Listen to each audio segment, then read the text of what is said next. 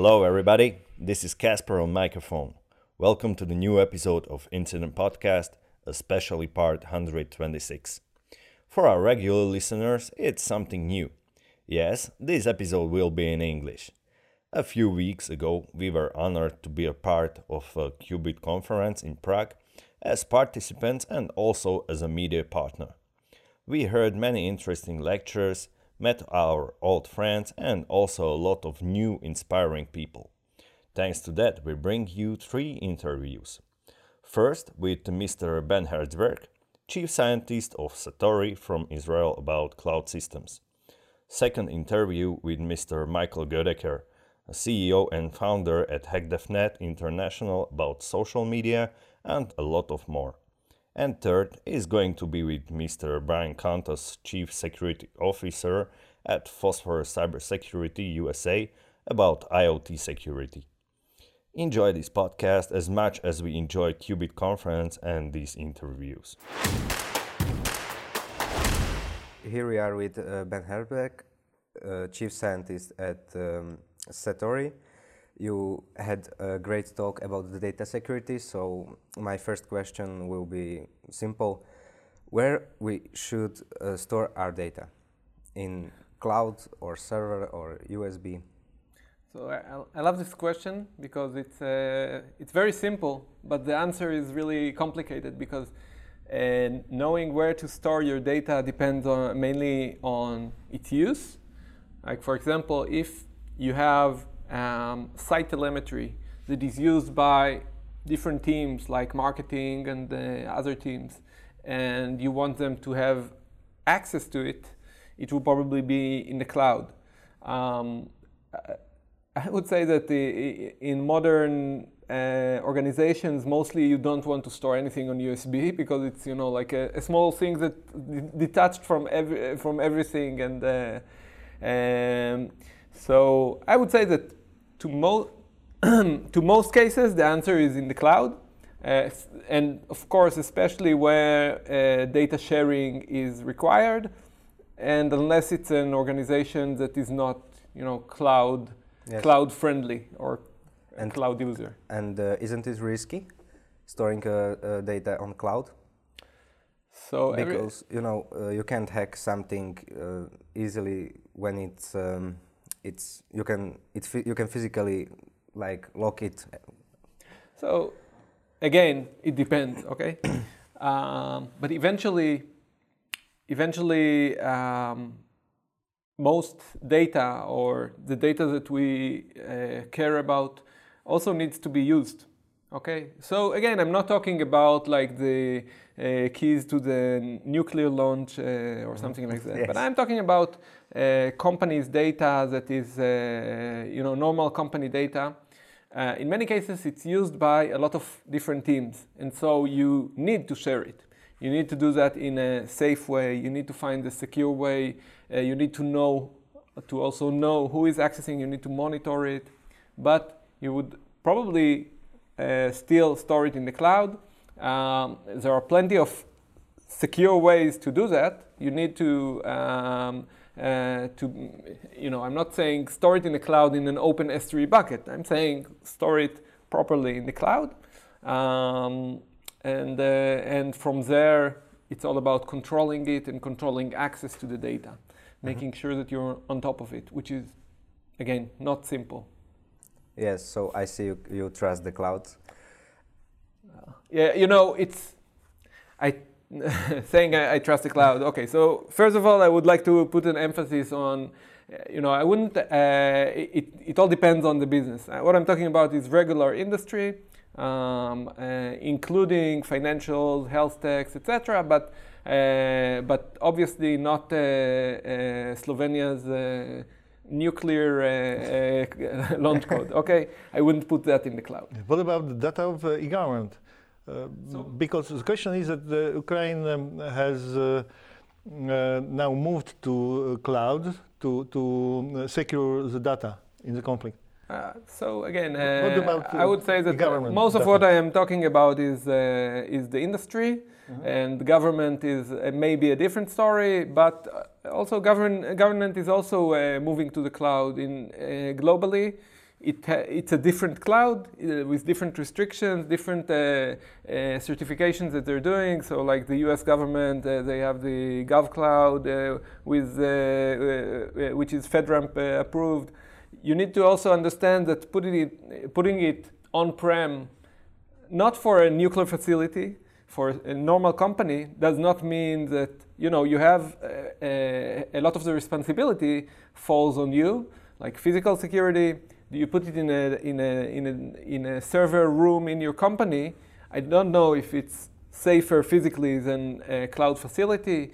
And you need to do it in a, in a smart way. You need to encrypt data when needed. You need to mask data when uh, people uh, access data they should not be able to view sensitive data that does not belong to them. Mm-hmm.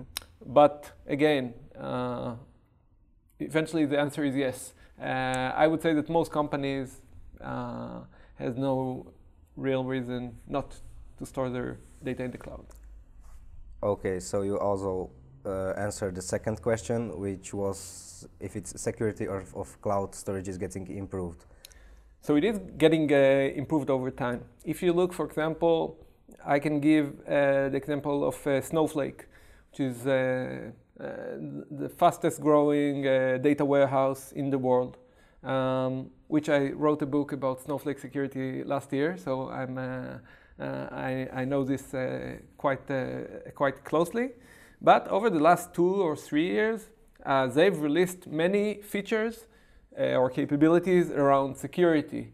And for example, letting, and there are many security capabilities not only by Snowflake, by other data, cloud data warehouses and cloud databases. For example, uh, giving you the ability to encrypt data with, with, your, own, uh, with your own keys so that, uh, that even they cannot, even if someone compromises that company and, uh, and steals their uh, decryption keys, which is not uh, trivial, of course, um, without your keys, it's, it's worthless. So a lot of security capabilities, a lot of security features, and why? Because organizations are worried because of what you said. Organizations are worried, and the cloud uh, data stores wants to give them a peace of mind and give uh, and tell them, okay, we got you covered. We have all of these security capabilities. Yes. Okay. I, I asked it, but just because uh, you can hear every time that uh, some some data leaked from iCloud, for example, or uh, from from the Google Cloud. So this was the reason why I asked this question. Mm-hmm. And the fir- uh, first question is um, if it's important for companies to separate customers' data, data from the main infra- infrastructure. So that's a, a, a tricky question. Um, in many cases, um, it's not practical to uh, to put customer data in place A and the rest of your data in place B and have them have no connection with them at all. Why? Because customer data, at the end of the day, is one of the growth engines for the business.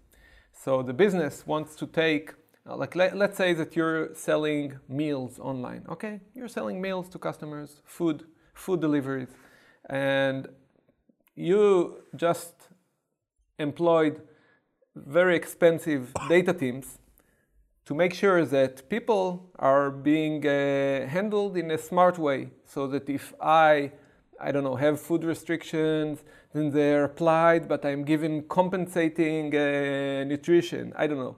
I went far ahead in, my, in our uh, common meal uh, company. But you want to have all of this data. And you want to make sure that if I have allergies, I'm not being served food with those allergies. If I have, I can't eat peanuts. Uh, so you want to, it's part of business. You want people to buy more, so you need to uh, send them a birthday reminder, so you need their birth date. You need a lot of things, a lot of private information to make it work. And you do enrichment with third party uh, services. You want to enrich all of these data so you know, for example, different, different things about your uh, users. So you can take all of these as features and create models and uh, predict what they would like to eat tomorrow. So all of all of this is uh, all of this requires the customer data, and so the business needs it. So so I would put the limitation on. Okay, so how do we do it in a safe way? How do we enable people to access the data fast without any uh, obstacles, but still be able to make the business value out of it? Because otherwise, why are you storing data? So sometimes it's good to separate customer data. Sometimes it's not good Sometimes it's uh, good. Mostly, it's uh, in uh, I would say ineffective to to to do that because it's a, large part of what the business wants to do with the data. So mm-hmm. okay, so you separate it, but now everybody still wants access to it. I'm not sure it's solving uh, a problem. F- again, for most companies, there's always a company where it would make sense.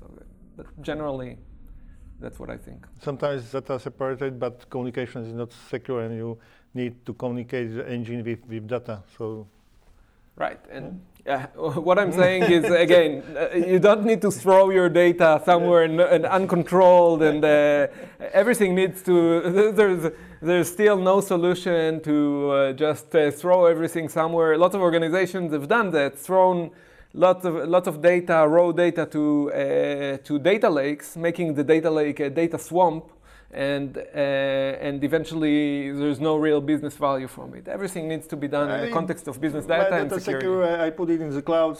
Now it's secure. yeah. So yeah. So unfortunately, it doesn't work that way. okay, I, have got a question from background. Uh, what's the name of uh, the book that you wrote last year? Okay. You could promote it for our listeners. So, so I, I will promote it. Uh, no. Uh, so the name uh, the name is is Snowflake Security. It's uh, published by Apress, which is part of Springer. Um, so that, that's the name of the book. basically, it takes uh, it it speaks either to data engineers or to security engineers about what are the security capabilities and uh, what do you need to take in mind when securing uh, uh data operations in Snowflake. Okay, and uh, one last question: how you like uh, Qubit conference, how you enjoyed it, how, you enjoyed the talk. So this this is only the first day. Uh, so far, so far it's, it's great. It's a it's a great conference. Actually, I was supposed to speak here a couple of years ago, and I couldn't, and someone else went for my company. And then the year later, I was also supposed to speak here, and again I couldn't, and someone else uh, went here. And so I'm finally here. They and they told me it was great and now I'm here. And it's really, really a great, uh, great conference. Uh, so I'm really, uh, really enjoying the conference so far. And you can promote also your son's blog, like in your talk, if you want. Okay, so so I will I will start with the, the obvious, with the, the, company that sent me, and then I will move on to my son. Uh, so uh, so uh, basically Satori, and if anyone who's listening is interested, feel free to reach out uh, to reach out to me, and I'll connect you with uh, the right people. But Satori uh, is uh, um, a data access interface. or a data access product for companies that are using a lot of data which has sensitive data. Where we are sitting between the data consumers and the data itself we continuously uh, discover and uh, classify sensitive data. Um, so if something was added today, you will know about it today, not in your next uh, data mapping. And we also provide a simple single interface where you can place security policies without writing any code on uh, the data the data stores on your Snowflake, Redshift, MS SQL, MySQL, Postgres, whatever whatever the place is where you store your data. And now I will also promote my son's blog. Uh, so for anyone who's listening, my son, who is uh, 13, he, through, throughout COVID, he started uh, uh doing lots of uh, CTFs, uh, capture the flags, and, um, and really learned a lot. And in the last few months, he started to write walkthroughs and also some other technical content on his blog. It's uh, sag0li.com. So it's like sagoli.com. SAG0 because he's a hacker, right? so SAG0li.com. And, uh, and if you uh, sign up to his newsletter, I'm sure you will be uh, really excited about it to, to see people from uh, uh, Czech or from Slovakia, um, you know, join his, uh, join his newsletter. Okay, so we wish them, you and him the best. Thank you and uh, this was Ben Herzberg from uh, Satori. Thank you for the talk. Thank you, guys. Thank you. Okay, so here we are with Michael Goedeker, the CEO and the founder at um, Hakdef, Hakdef International. You are from Germany. I'm originally from New York, but I live in Germany. So the company okay. is based out of Germany. Uh, and that's why I res- reside for more than like 23, 24 years now. Okay. So you're American? Yeah. Ah. I'm from New York City. I'm from Queens, New York. uh-huh. Okay. Um, because uh, English was uh, uh, American English. Yeah, but it's not New Yorker English. After like 20 plus years in Europe, then you tend to lose a little bit of the "Hey, New York, hey, how you doing?" okay, so the first question will be simple. Mm-hmm. Uh, what do you think about the future of social networks? and and are they going well?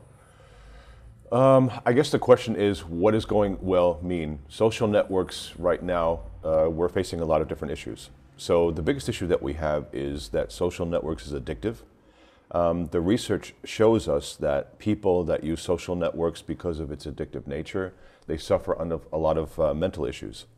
Um, and I'm talking about that in the, one of the talks that I have here at Qubit. But more importantly, the addictive nature of social networks and the age groups that are targeted by them, specifically by Facebook and Twitter, this is the age group between 13 and 24 years old. These are the people of the newer generation that didn't grow up in the generation I did. I mean, technology came later after we were already young adults. And for the new generation today, it's much harder to understand what information that you see on social networks is true, what is fake, propaganda, etc. And social networks are built so that you are addicted and you stay there. So I would say, what is the future of social networks? A very difficult answer um, or a question to answer because it depends solely on the people that own these social networks. If they are more responsible, then the future can be good.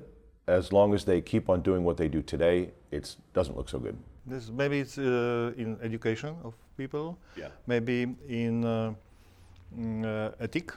Right and uh, maybe in some uh, controlling of uh, content of uh, social networks. Right. So controlling the content that's one of the biggest issues in yeah. social networks because first off, social networks, and this is really tough. Is it a service or a product? Mm-hmm. It's actually both.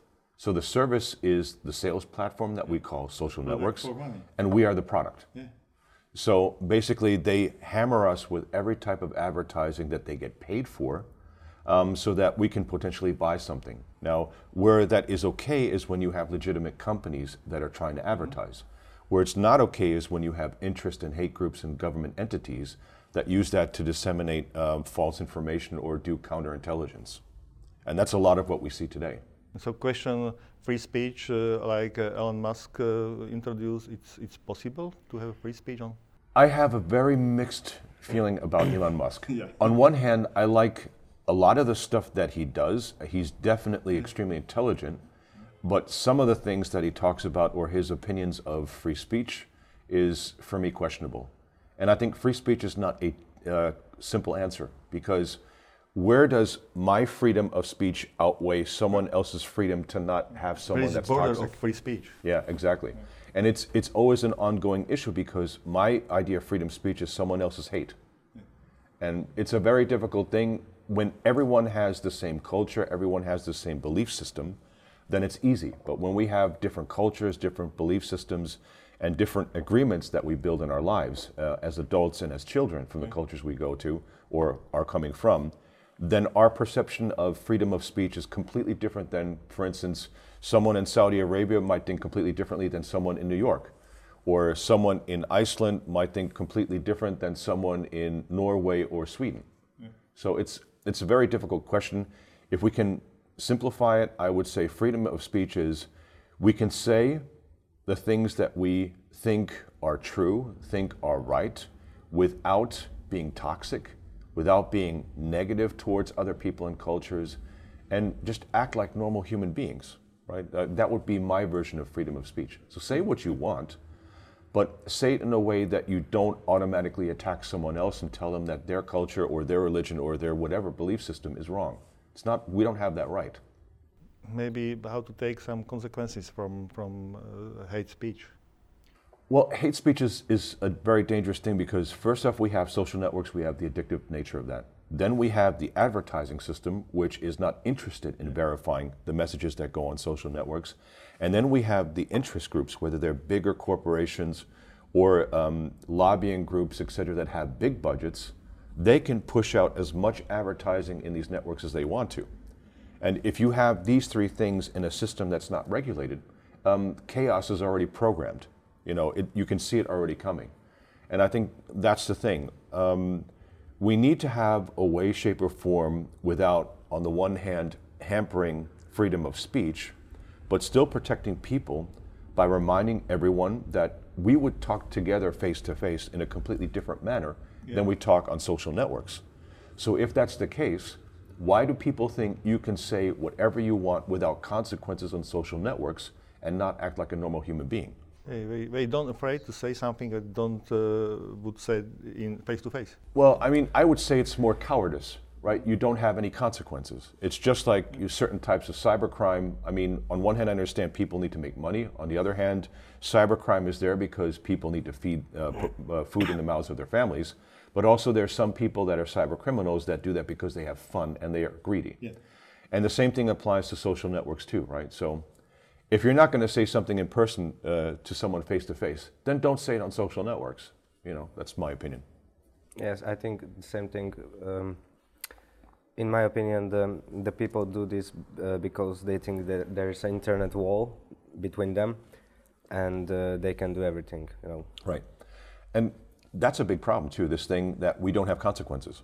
Uh, in some of the talks uh, at Qubit yesterday, we talked about cyber criminals and how they get involved in this space because they don't think there are repercussions. The same thing happens in social media. We've had so many different cases of people in the age group between 13 and 24 commit suicide. We have a lot of hypersexuality, which comes from these interest groups and advertisers. They're selling sex because they believe it sells more products. But what they're also doing is these 13 to 24 year old uh, teenage women believe that they will only be accepted if they post pictures of bikinis or do this pose or yeah. do that pose. And it's not healthy. It's really not healthy. I mean, we wouldn't do that live, and we shouldn't be doing that on social networks. Am I saying, um, you know, that you need to put labels on there or be uh, prude or something else? That's not what I'm saying. I'm saying we need to have a healthy respect for our own bodies, for other people, and for their values. And that's the thing that we need to try to establish. So, how do we do that? Some of the ways that we can do that is through awareness. Um, some of the ways that we can do that is by teaching people, for instance, in my social network shaman app, um, we build a community of people so that when you get attacked, you understand what you can do, how you can identify how you are talking to a fake user or someone that's an interest group. You have a community of people that help you report these things, but more importantly, we teach people how to use social networks and filter out all the toxic and negativity. Uh, thinking about um, uh, maybe it's true. Do, what do you think? But um, uh, capturing likes is uh, something that moves uh, the hate on, on social networks. Yeah. So the way the um, rating system rating yeah, system is done okay, on social yeah. networks is yeah. when you um, the Facebook Pixel, for instance, monitors what advertisings people look at what they click on, how often they click on it, and pretty much how they click on it or why they click on it. So the Facebook Pixel is also a dangerous technology because it is cross application.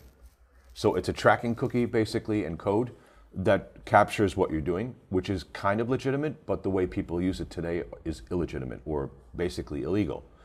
So when you have a like for something, then they believe, okay, you can sell your product now. You click on that link and then it leads you to a page.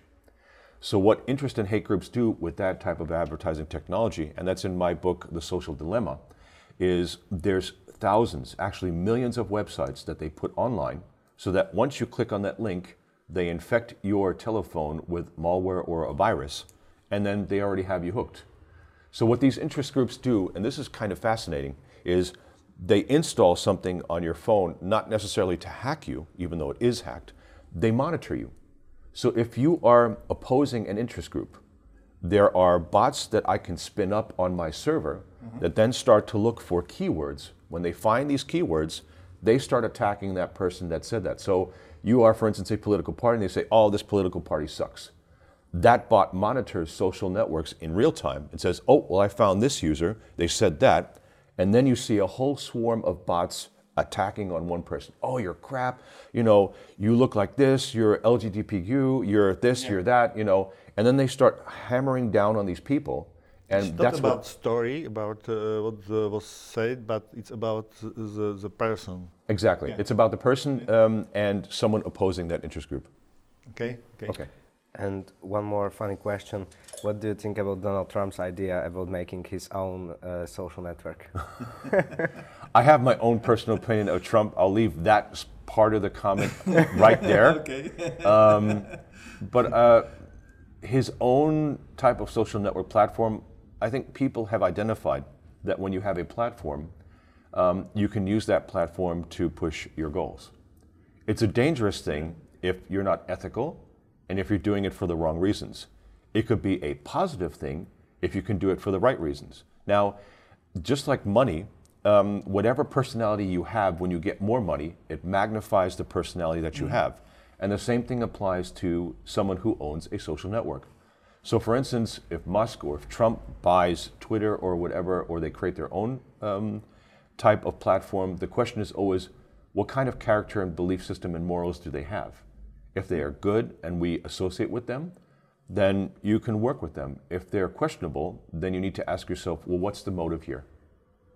And with Trump, I think the motive is clear. There is enough evidence, if we're neutral, that indicates that he's a very narcissistic person. And narcissistic personality disorders, although I'm not qualified to say that as a, a psychologist, um, narcissistic people tend to attack folks that are not their own opinion.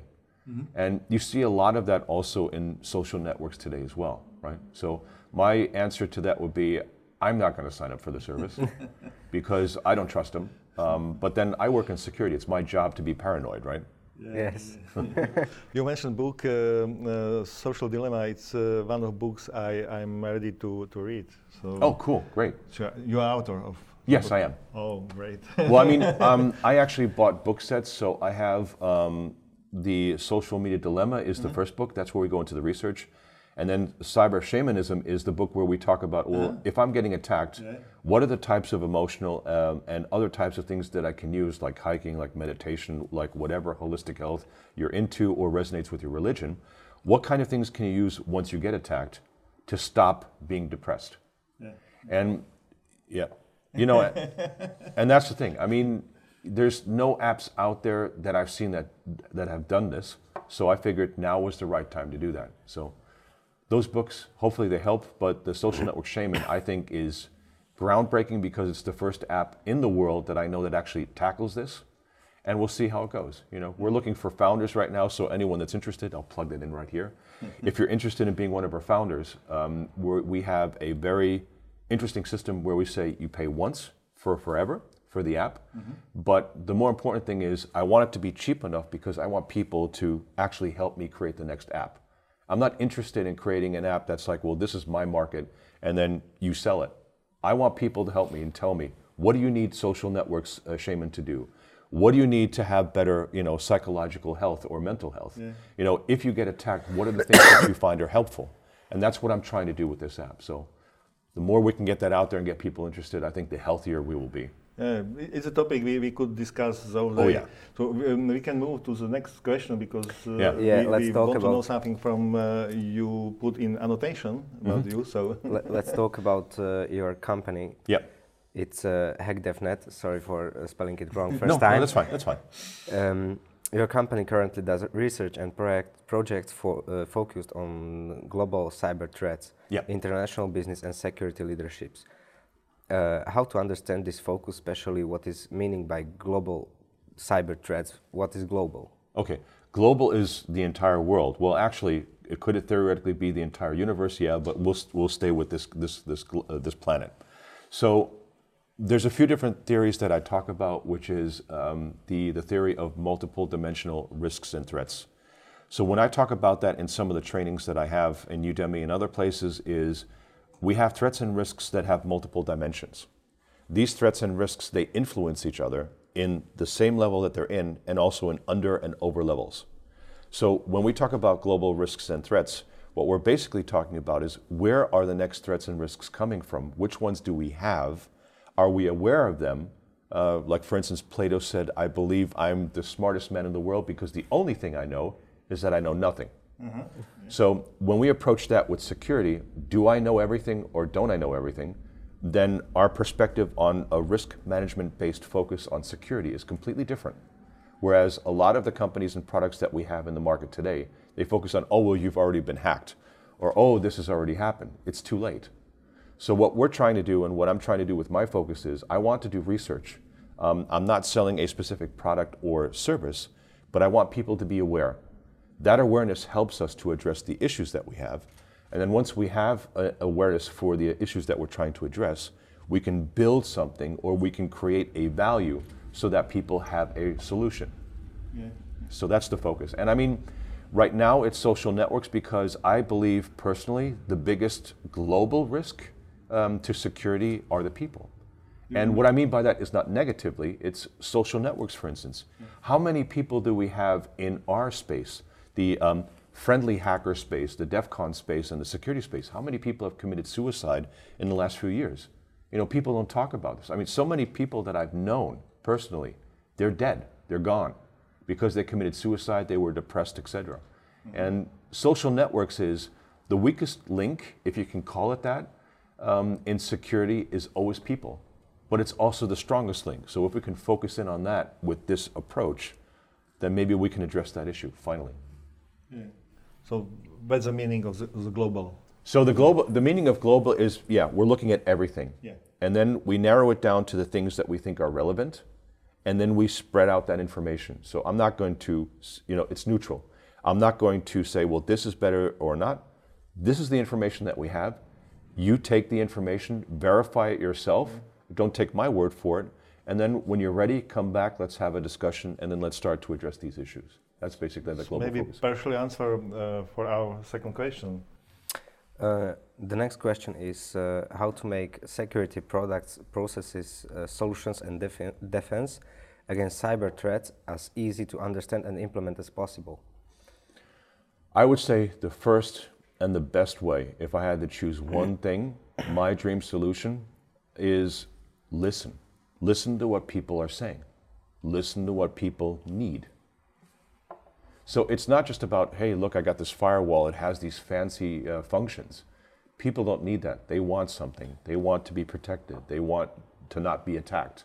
So I think for us to make things simple, we have to narrow it down to, uh, and that's what I do in the social network shaman, is I ask questions. I want people to help me create an app that adds value.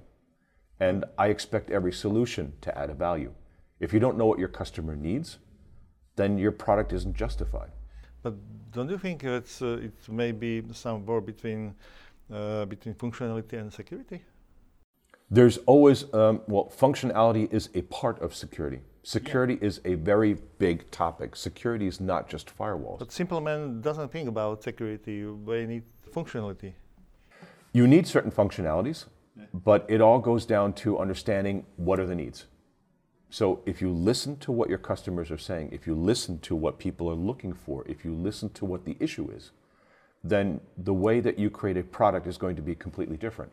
Mm-hmm. So maybe goal is uh, make a product uh, so functional and so simple and built in security. Right. And I mean, some way. and I mean, security is a process that evolves. Oh, yeah. So if you come from the classical CISSP side of security, you learn about everything, the breadth of security, which includes everything from the environment all the way up to malware and smartphones and how to, uh, you know, those different types of, of hacking attacks. And I think security is on one hand complex, but narrowing it down and making it simple to understand for someone that's not trained in security is one of the first things that we have to also do. It's not about look at these buzzwords, look how, how fantastic and sexy I am and Mr. Security. It's, well, yeah, why are we here? Um, what is it that we're trying to address? And what's your problem? You know, what's your issue? And then have that conversation with people, whether I'm an MSP or MSSP or a, a CEO or a chief architect, is getting a communication for the technical and non-technical to cross that bridge so that we have the same understanding of why we're doing the things that we're doing. And then after we have that understanding, then in simple terms, simple language, simple functions, well, this is what we can do to address that. This is what we can do to address that, you know, and just keep it simple. It's pure um, psychology uh, to, to choose uh, language for people in case you uh, you want um, uh, something explained from security. Right. But it's also a mentality thing, right? So uh, depending on where people resonate, I'm the type of person that I believe we're all connected, we're all responsible for the world that we live in. So when I have a conversation of security, it's not about, well, how can I make the most money? It's how can I address the issues that we have? How can I help someone? And how can I make sure they understand the value of something? If I can do that, then the language is simple enough. If I have something that's so complex and has 5,000 different functions and they don't understand where the value is, I haven't done my job. Mm-hmm. And I've gone through the same mistakes just like every other company has. I mean, I created my own firewalls. I have agents that can basically block attacks from entering a server or a, a smartphone. We also have a VPN proxy technology too and they work, they're ahead of their time, but it doesn't do me any good if people don't understand what it's addressing, right? So for instance, why when you have our software on your smartphone can you not go to Facebook? Well, because I block Facebook pixels because they do illegal stuff. you know, and when you compare my stuff with someone else, like NordVPNs or someone else, hey, we don't monitor you and you can still do everything. I'm like, no, you can't. Either you block threats and risks or you don't. But then don't sell something that says that it blocks it when you don't. Because if Facebook Pixel and other technology can work on your phone, your VPN is not blocking risks and threats. So then don't lie to your customers and say that it's doing that. And it's like, um, I literally created all my stuff from scratch. I'm like, well, how come no one else is experiencing these issues? It's like, wait a minute, they're not even blocking this. I mean, half the stuff that we block are Amazon servers, they're Azure servers, I mean, they're Google servers uh, uh, Cloudflare, for instance, too. And I mean, once you start blocking those things, a lot of websites don't work anymore because they use cookie walls and they use technology that's actually illegal. Yeah. You know, and but I mean, if I have a standard user here, they're thinking the solution is crap, even though as the security guy, I'm like, it's awesome, it's the best thing since sliced bread. It really protects you where everyone else doesn't. But their perception is I can still have security, but I don't have to um, not be able to use something. Yeah. And that's something that requires training and keeping simple language too. You need only to buy this uh, SIEM or this SOAR and you will yeah. be safe. if you buy this for $9.99 for the whole year, yeah. it will block everything and you'll be so perfect. You know, as Trump said, it's going to be great. yes. Yeah. I tried the Onion browser on, on iOS and um, I tried the, the gold uh, setting. I don't know if, if you know uh, how, it's, how it look like, looks like. And the golden one will block everything almost. And, um, and you're surprised. I, I, tr I, tried it. No, it's free. Yeah. And um, when I, I, I, tried to load, for example, Google, it uh, took me five minutes. Yeah. Because everything was blocked. Yeah. And I mean, that's the thing. The reality is, um, and that's why we try to keep it simple. I'm not going to tell people, okay, well, we use machine learning to do this and do that. Um, when you get into discussions like that, machine learning or the marketing terms, first off, artificial intelligence doesn't exist. Artificial intelligence is replicating the human brain in an electronic form, uh, which would then do these different things. The reason why it doesn't exist is because at best we have machine learning. What is the, um, the difference in machine learning? We have two different types of data. We have qualitative and quantitative data.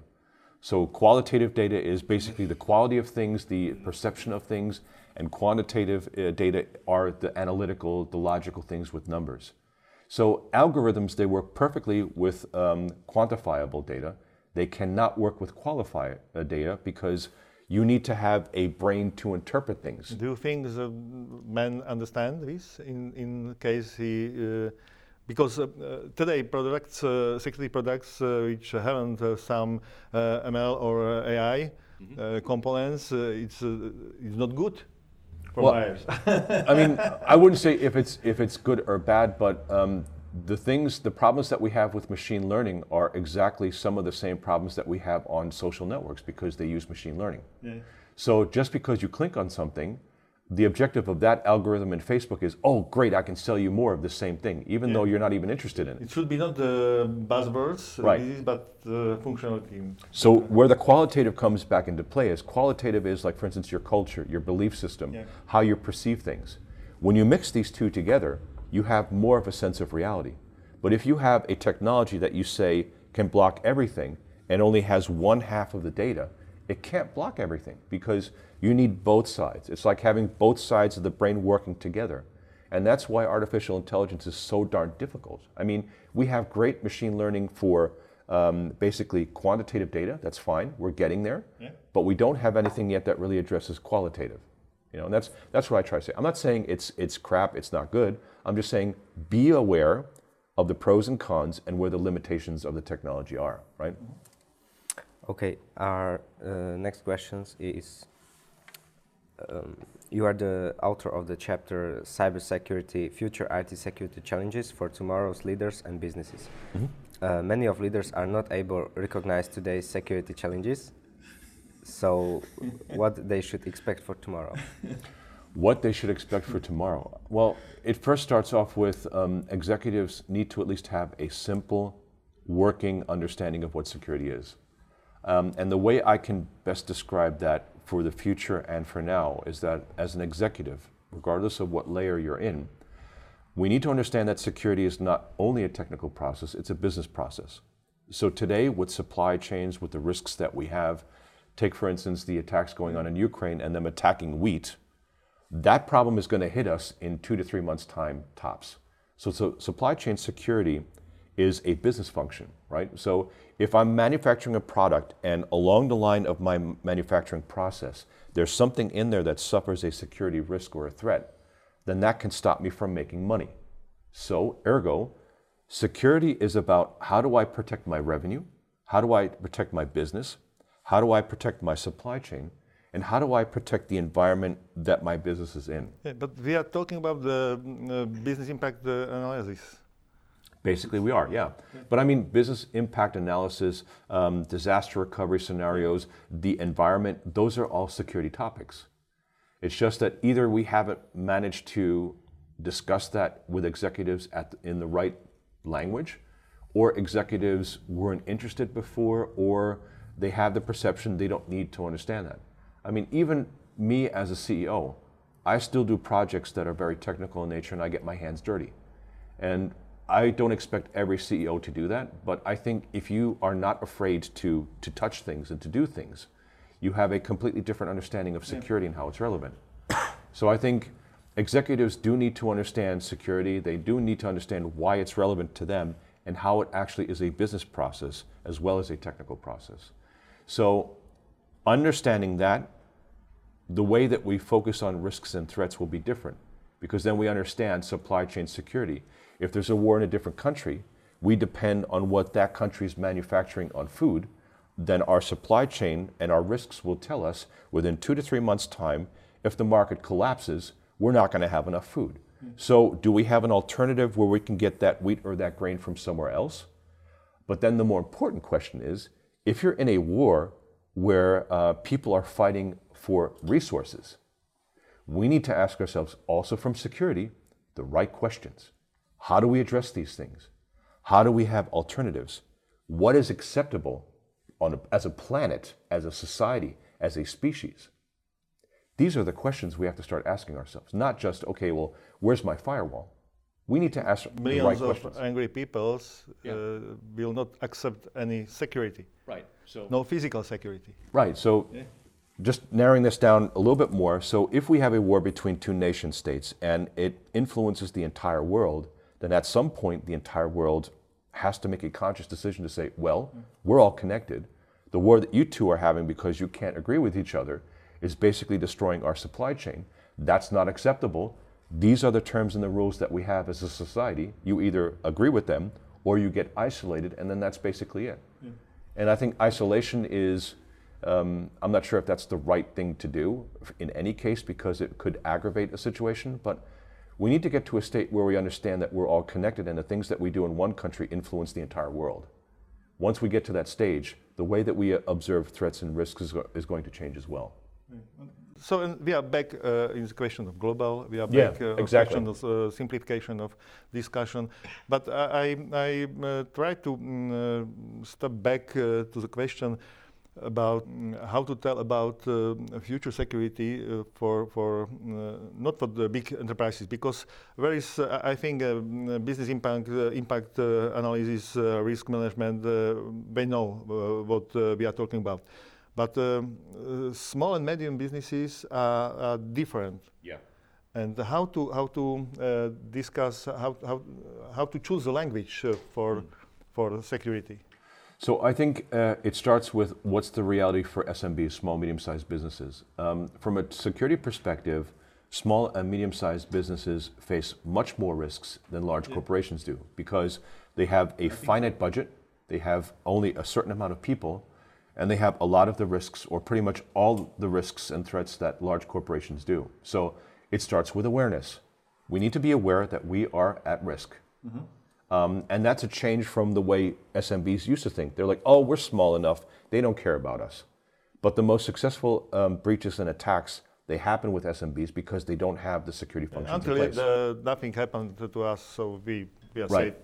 So how do we address that? Um, we need to use things like machine learning to automate defenses in a way that increases the basic level of security for SMBs that is economically um, sound for them. It doesn't cost them an arm and a leg. The next thing is we need to make sure that executives are trained at all levels that security is important because it protects the company. And then third, we need to find ways to adapt processes, procedures, and technology in an affordable manner um, for SMBs so that they are protected. SMBs are the engine of every society and every nation. The better we protect SMBs, the better our economy is. The worse we protect SMBs, the worse our economy is. And that's something that people and politicians have to realize, right? Yeah. So I think that's the best answer I could give for that. Yeah. Okay, so the last question will be how you like uh, Qubit conference? I think how it's you awesome. enjoyed it? Yeah, I think it's awesome. Um, anytime where you can talk with people, especially after the pandemic for two years, is a good thing.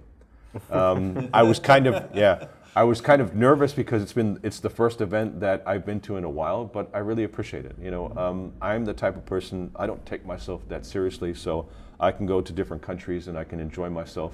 Um, and not get focused on me. So it's cool when you go to different countries, different languages, different cultures, and you see how people interact especially last night when everyone had a beer and stuff, and then, you, know, you know, and that's cool. I mean, people are relaxed and hey, haven't seen you in a while. I mean, there's people that I haven't seen in, in like three years. Beer is like uh, vocabulary. Yeah, so it, it's like it's like coming home again. I mean, yeah, it's it's really like coming home again. It's cool. And now you are living um, uh, in uh, Germany, and Germany is uh, Six no, hours, five and a half hours away from here. Yeah, yeah. I mean, five and a half hours from Prague. And my wife, she w- went through town yesterday. She's like, "I've never been here before. It's only five and a half hours away." I'm like, "Yep, I've been here four times already." I mean, you know, so that's cool. Yeah, So, Mr. Goedeker, uh, thank you very much. Just call me Mike. Mike. Yeah. okay. Mike, thank you. Thank you very much. I appreciate it and everything that you guys are doing. It's important to have podcasts. It's important to have this information. So I really appreciate you asking me, and I hope that I've add va- added value with the stuff that we talked about today. Thank you. Thank you. So here we are with Brian Contos, the Chief Security Officer at Phosphorus Cybersecurity. Uh, we will ask you some questions. Uh, uh, the first question is uh, why is it important to have secure Internet of Things? Yeah, you know, Internet of Things is something that sort of snuck up on the industry. Uh, most organizations today have about three to five IoT or Internet of Things devices per employee. So a 10,000 person company usually has between 30 to 50,000 IoT devices. Now, these devices run Linux, Android, and other popular operating systems with all the power and services and capabilities. So, if somebody is able to hack into those devices, they can maintain persistence and easily evade detection, and then use those systems to attack your IT assets, steal sensitive data, and wreak havoc within your organization. And uh, what's the most uh, common attacks? uh, for Internet of Things. Yeah, you know what's interesting about IoT is that you get all the same attacks that you get in the IT world. So ransomware, denial of service attacks, uh, malware propagation. You also see people using IoT devices to mine uh, cryptocurrency. Uh, we saw an organization that had about 10,000 security video cameras, and they were all mining crypto. And the way they detected it was their power bill. Their power bill was really high, and they didn't know why, and they found out they'd been compromised. Um, in addition to those types of attacks, you see things like cameras being used to spy on people. You can unlock doors, you can shut off power supplies, stop elevators, and all sorts of horrible things on that end. And then, of course, there's the lateral movement from IoT to your IT systems, which, of course, is one of the most popular. And we're seeing a lot of those attacks from nation states today. So, do you think it's the most problem or the biggest problem is intelligent uh, buildings? Yeah, you know, it's, it's interesting because when you think about enterprise IoT, there's you think printers and switches and healthcare equipment and industrial devices. There's just so many types of these devices that um, they're not being managed. So, in general, half of the passwords on these devices are the default passwords that you can search on the internet and find very quickly. You don't need to hack anything, you just need to log in. But if they change the password, about 70% of these devices have high and critical level vulnerabilities, which means you can hack them very easily should you need to. So it's a big vulnerability. They're unmanaged devices, and they're absolutely everywhere today. And uh, can can you use uh, IoT devices in a security uh, sphere to to improve the security? Absolutely. You know, I think uh, a lot of IoT devices are specifically designed to provide security, whether they're security cameras or they are um, uh, door locks, biometrics entry, and things of this nature. So even the devices that are built to secure us can sometimes be used against us. Uh, for example, we were working with a financial services company, and remotely we were able to lock and unlock doors on 6,400 locks.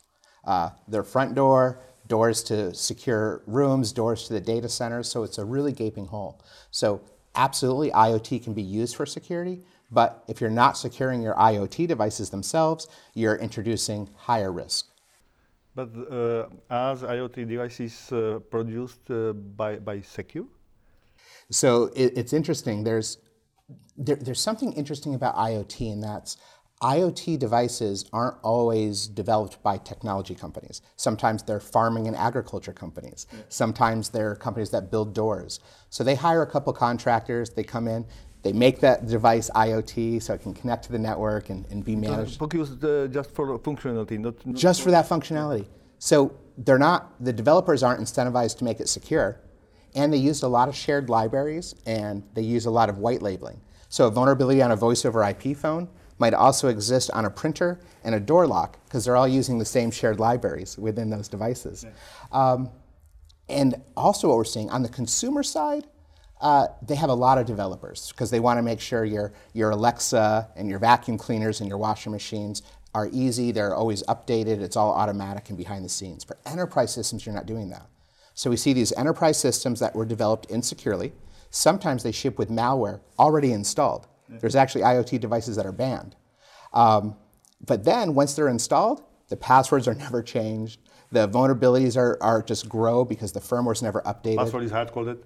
It's, it's, sometimes it's hard coded, especially if you go from IoT to OT devices. And you start talking about industrial control systems and PLCs, where the password is either hard coded or it has to only be a four digit PIN. So it's very easy to. You mentioned um, OT devices. Do you think it's a mm, bigger problem in uh, OT or, or in IoT? Um, I, I, actually kind of put it under one big umbrella. Uh-huh. So I call IoT, OT, and actually network devices kind of one, one general area. Mm-hmm. These are devices that are one, they're purpose built, two, they're network connected, and three, they have some type of embedded firmware that you are not able to install like antivirus or endpoint security on. Those three things come into combination across IoT, OT, and network devices, and really all of them have about equal level of vulnerability. Um, the biggest thing we're seeing lately, though, is organizations might get in, or attackers might get into an organization through a phishing scam, and they've compromised a laptop. But they don't want to stay in the laptop because they know they could get detected there, and there's all sorts of security controls there. So they'll search for and pivot to a switch, a wireless access point, a camera, a voice over IP phone. They have all the same tools. It's usually a Linux server. They have all the services and protocols. And then from there, they'll attack. And no one's looking at these devices. In some cases, they can hide for years, stealing data, exfiltrating it out. So it's a very, very powerful tool. And if you multiply it by three to five of these devices for every employee, that's a lot of risk surface to attack. Yes, you, you mentioned the phishing attack. Yeah. Uh, what what um, method uh, you think people can be aware before? Yeah, I think you know when it comes to uh, any kind of attack, there's there's certainly the awareness component, making people aware of what's out there, um, having endpoint security controls, um, having data encryption, data encryption in transit, data encryption in storage as well. Um, there are anti-phishing solutions that can be installed as well, but when it comes to the IoT portion of that equation, what you really need to do is take these unmanaged devices and make them managed. And if you can manage them, rotate the passwords, apply good passwords, update the firmware, manage the certificates. All the certificates are always self-signed. They're TLS version 1.1 or something worse than that. They're um, expired. Um, they're not hardened, so they're running clear text protocols. If you can manage IoT devices the way we manage IT devices, then you kind of bring it up to that same, same level. I like to say that IoT security today is like IT security was in about 1995. Mm-hmm. We didn't know what we had. We're really bad at uh, providing good passwords, and we hardly ever patched them. That's where we are today with IoT, but there's just a lot more of them. Uh, funny question. Maybe ex- expect that uh, uh, phishing mail will come from, uh, for example, a washing machine. Yeah, yeah. You know, a lot of a lot of these devices. So there was an attack called the Mirai botnet. It actually started in 2016, and it originally was looking for cameras online that had default passwords and Telnet enabled. Through that attack, they grew a botnet. now. Yeah, right. Through that attack, they were able to take out Sony, PayPal, Twitter, Reddit, really large internet-focused companies. But here's the interesting bit because of all those shared libraries we talked about and all that white labeling, there's still devices today that are vulnerable to Mirai because they had never been updated. And there's still devices today that are already compromised and they still have Mirai on them since 2016 because no one's looking at them. So their printers, their security cameras, their voice over IP phones, they're all working. But what they don't realize is they also have malware on them and they're being used for DOS attacks, phishing campaigns, malware distribution, things like that. And what uh, biggest hack you you um, you experienced in, in the IoT sphere? Yeah, the, the, probably the most interesting one lately is one called Quiet Exit. And what attackers did is they were able to get access to the internal organization somehow, whether it was phishing campaign or an insider what have you. But once inside, they compromised wireless access points, SAN arrays, NAS systems, all these network devices, as well as security cameras and phones and some other IoT devices. They were able to maintain persistence and evade any kind of detection from any tools, in some cases for almost two years. While they were inside, they were accessing the Microsoft Exchange servers via API calls, pulling out uh, emails relating to uh, executives, business development personnel, the security team, and then they made API calls to the cloud as well. So they attacked the cloud and the local assets, in both cases emails, encrypted that information within their um, on those switches and those wireless access points on those IoT devices and tunneled them out via an SSH tunnel. For years, they are cycling this information out with zero detection and maintaining that level of persistence. So that's a very powerful attack. That actually just occurred um, or was just discovered a couple weeks back. So these are the types of attacks that we're seeing, and certainly perpetrated by nation states. A lot of them are starting there, uh, but cyber criminals have now found this is a great way to get in and stay safe and, and stay hidden. And do you think um, it's uh, possible to be uh, one step ahead uh, before it, it is. It is because the the bad the bad guys, they the malicious actors, to, to, to well, they're, prepare attack. They're expecting to go in and and have default passwords, have vulnerabilities, have old firmware. That's the expectation. And as security practitioners, we should disappoint them. So we, don't we use heavy weapons. Yeah. What's that? Uh, they don't use the heavy weapons. Yeah, right. Yeah. You know, it, it's to me, it's really about complexity. Even though these are highly complex devices, the management and the security of them should not be complicated. You should be able to update these, to say, update all 10,000 printers and apply this new password. Don't have to walk to everyone with a paper clip, manually reset it, and try to change it. Most enterprise IoT devices today, you can manage them remotely, update their passwords remotely, which means you can also do it at scale. There's no manual way to fix these because it would just take too long. So your option is don't do anything, which is what most people do, or use an automated solution like an enterprise IoT security platform. And if you're using these solutions, you can, in an automated fashion, at scale, update, manage, and monitor these devices, which is, these are basic things, but now just applied to IoT. And what is the story of 2 million interrogated devices, which uh, you, have you have a talk about? Yeah. So at uh, Phosphorus Cybersecurity, we're an enterprise IoT security platform. And in 2017, we started researching uh, production customer IoT devices. Not to dissect the IoT device with an oscilloscope and look at the firmware and pull apart the hardware, but look at it actually in customer operations.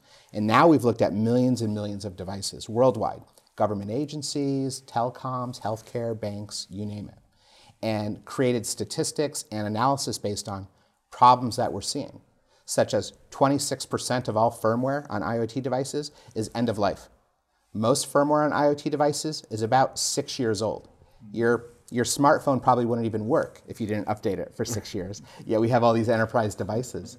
And probably the most glaring thing we found was that the systems that control systems, the KVM switches, the lights out management, the UPS systems for power supplies, the racks, these devices that all other systems depend on, highly vulnerable. So you could have a server with encryption and application security and data security and, and, and privileged access management and multi-factor authentication, but it's plugged into a management switch with a default password. Yeah. And if I can get into that, I can get into all of your You can manage power of all servers. manage the power, open up a shell, a virtual terminal, upload software. It's it's a great back door. Why why slam against the front door when you just go through the back door and, and hack it that way?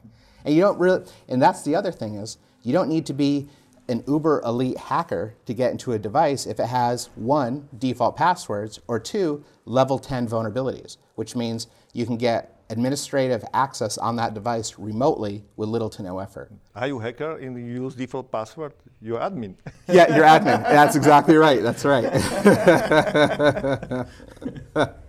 Okay, and we have just one simple question Yeah. at the end. Uh, how you like Qubit conference and how you enjoyed the talk? yeah, yeah. This is a really great conference. This is uh, one of the few conferences where you get to bring together um, technical talks and business level talks, and these individuals get to communicate and share experiences. Uh, there's so many conferences that are one or the other. It's just for the CISO or the CIO. Other ones are just for the black hats or gray hats and people like that. There's a lot we can learn from each other, and uh, this is a very uh, smart group of individuals, uh, very well educated. They understand the space. So anytime you get a situation like that, it leads to an excellent conference. So very happy. Thank you very much. Thank you. Awesome. Yes, awesome. Awesome was the last word of our third interview, and I've got nothing more to say at the end. But maybe you've got. Did you like this part? Should we do more podcasts in English? Let us know to podcast at incident.sk and be prepared for the next episode.